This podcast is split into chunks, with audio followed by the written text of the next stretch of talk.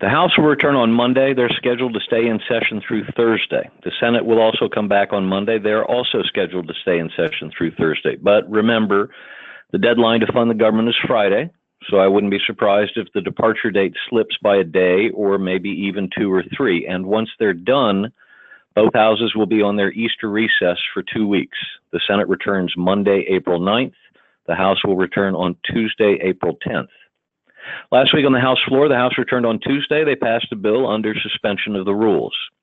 Also on Tuesday, the House passed H.R. 4909, the Student, Teachers, and Officers Preventing School Violence Act of 2018. That's the Stop School Violence Act of 2018 by a vote of 407 to 10. Then the House passed H.R. 1116, the Taking Account of Institutions with Low Operation Risk. That's the TAILOR Act by a vote of 247 to 169. Forgive me, I said that was Tuesday. That was actually on Wednesday. On Thursday, the House passed H.R. 4263, the Regulation at Improvement Act, by a vote of 246 to 170. Then the House took up and passed H.R. 4545, the Financial Institutions Examination Fairness and Reform Act, by a vote of 283 to 133. Then the House passed a rule governing floor consideration of two bills that will be on the floor this week, and then they were done. So this week on the House floor, they'll return tomorrow with the first vote set for 6:30 p.m. At that time, they're scheduled to take up 11 bills under suspension of the rules. On Tuesday, the House is scheduled to take up H.R. 4566, the Alleviating Stress Test Burdens to Help Investors Act. The House may also consider H.R. 5247, the Trickett Wendler, Frank Mongiello, Jordan McLinn, and Matthew Bellina Right to Try Act of 2018. They tried to pass that under suspension of the rules last week, but did not get the two thirds majority necessary. So they're going to line it up and try again this week. And of course, at some point in the week, the House will attempt to pass an omnibus spending bill to fund the government through the rest of the fiscal year. As Congressman Meadows suggested, we think that's likely to come to the floor on Wednesday. Last week on the Senate floor, Senate came back to work last Monday and voted to invoke cloture on the Crapo amendment to S 2155. That's the Dodd Frank reform bill. That was the manager's amendment to finalize the changes to the bill. On Wednesday, the Senate passed the manager's amendment by a vote of 67 to 31. Then the Senate voted to invoke cloture on the amended bill, also by a vote of 67 to 31. And then the Senate voted to pass the bill, yet again by a vote of 67 to 31. Later Wednesday evening, Majority Leader McConnell filed cloture on H.R. 1865, the Allow States and Victims to Fight Online Sex Trafficking Act. Finally, the Senate voted to invoke cloture on the nomination of Kevin McAleenan to be Commissioner of U.S. Customs and Border Protection, and then they were done. So this week on the Senate floor, they return tomorrow. First vote set for 5:30. That'll be a vote to confirm Kevin McAleenan to be Commissioner of U.S. Customs and Border Protection.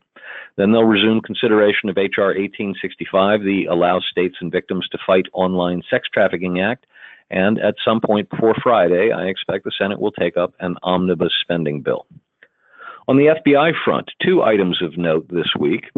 First, former FBI Deputy Director Andrew McCabe was fired on Friday night, less than two days short of retiring with his full pension benefits. Attorney General Sessions cited both the Department of Justice Inspector General and the Office of Professional Responsibility in announcing the decision. Both offices had recommended McCabe be fired for, quote, lack of candor in statements he had made to FBI officials following the October 2016 release of information to the media. On Saturday, Democrat Congressman Mark Pocan of Wisconsin announced that he had offered McCabe a job to work on, quote, election security in the congressman's office, quote, so that he can reach the needed length of service, unquote, to retire with full benefits. A spokesman for McCabe acknowledged the offer and did not rule it out. Quote, We are considering all options, she said. According to a former federal official with knowledge of retirement rules, quote, the job doesn't matter so much as the fact that he's working within the federal government with the same retirement benefits until or after his 50th birthday. End quote. Frankly, whether he gets his full retirement benefits or not is less important than the fact that the Attorney General followed the recommendation of the IG and OPR. McCabe crossed a line and was called out for it, and the Attorney General responded appropriately. McCabe was held accountable for his actions, and that's what's important here.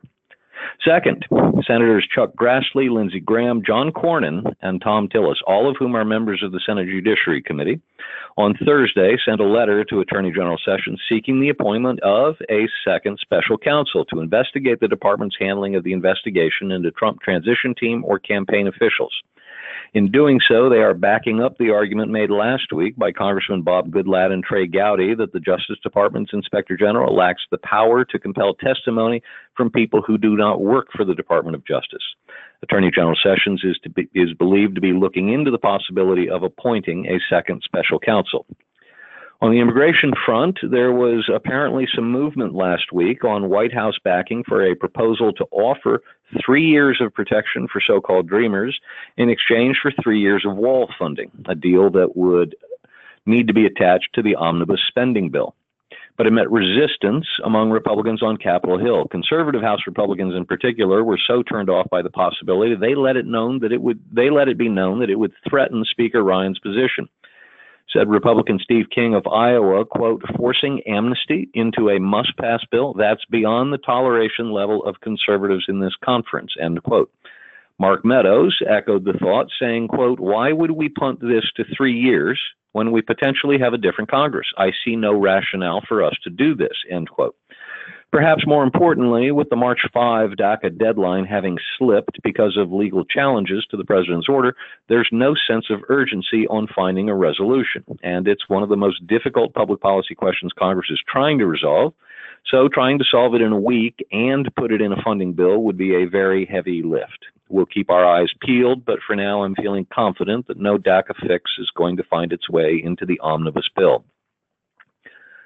On the Iran front, the departure of Secretary of State Rex Tillerson and his replacement by current CIA Director Mike Pompeo, about which we'll talk at greater length in a few moments, could mean the end for the Iran nuclear deal, which next has to be certified by the president by May 12th. In discussing his decision to remove Tillerson, President Trump mentioned only one area of disagreement over policy, and the disagreement was over Iran. Quote, we disagreed on things, Trump said. When you look at the Iran deal, I think it's terrible. I guess he thought it was okay. I wanted to either break it or do something, and he felt a little bit differently. So we were not really thinking the same. End quote. Pompeo, on the other hand, was a strong opponent of the Iran deal while he served in Congress, and as CIA director, his animus towards the Iranian regime has only grown. He recently put the CIA officer who led the hunt for Osama bin Laden in charge of the CIA's operations desk for Iran. But Pompeo's confirmation to his new post as Secretary of State is not assured. Meanwhile, Senator Bob Corker suggested this morning on CBS's Face the Nation that he believes it's likely that President Trump will pull us out of the Iran deal in May. On the Obamacare front, there are still some Republicans trying to insert language into the omnibus spending bill, bailing out health insurance companies with tens of billions of dollars of taxpayer money. And there are still many Republicans who are opposed to that and are doing their best to prevent a bailout. Our latest information suggests the bailouts are going to be included in the omnibus, but we won't be sure until we see the bill later in the week. In the meantime, Republican Senator John Barrasso has introduced S 2507, this is the bill that Congressman Meadows was just talking about. It's called the Improving Choices in Health Care Coverage Act. S 2507, the Improving Choices in Healthcare Coverage Act, which would enshrine in legislation the proposed rule offered a few weeks ago by the Trump administration, which would extend back to 364 days the length of time that a short term limited duration health care plan could be in effect. The Barrasso legislation would go a step further and allow for renewal of those plans so people could have more choice in their health care options. On the spending front, we still haven't seen a draft of the omnibus spending bill that'll have to be voted on before the end of the week to keep the federal government open. Now to staffing. So, there were several key changes in Trump administration staffing last week. Late last Friday, White House Chief of Staff John Kelly spoke with Secretary of State Rex Tillerson who was in Africa on a diplomatic mission, to inform him that the president had decided to make a change. Tillerson asked if the announcement could be held off until after he had returned to U.S. soil, so the news didn't break until a Trump tweet on Tuesday morning, about five hours after Tillerson had returned. The president announced his intention to move Mike Pompeo from his position as CIA director to take over the job of Secretary of State. And he also announced that Pompeo's deputy at CIA, a career CIA officer by the name of Gina Haspel, would be promoted to director of the CIA. Senator Rand Paul has announced he will vote against both their confirmations, which could make matters more complicated. With Senator McCain now regularly missing votes because of his cancer treatment, that effectively cuts the number of Republican votes in the Senate from 51 to 50. And with Senator Paul's announced opposition to both Pompeo and Haspel, that means the administration will need at least a few Democrats to vote to confirm. Pompeo had 15 Democrat votes for his confirmation as director of the CIA. Presumably, at least a few of them would vote to confirm him as Secretary of State. But in this highly po- polarized atmosphere, when the midterm elections are just eight months away, who knows? Haspel's nomination has a tougher road ahead. Unlike Pompeo, the Senate never confirmed her to her position as deputy director of the CIA for the simple reason the position doesn't require Senate confirmation.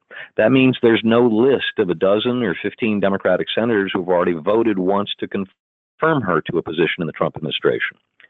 Second, earlier in her career at CIA, she supervised a so called CIA black site in Thailand where terror suspects were subjected to enhanced interrogation techniques, including waterboarding.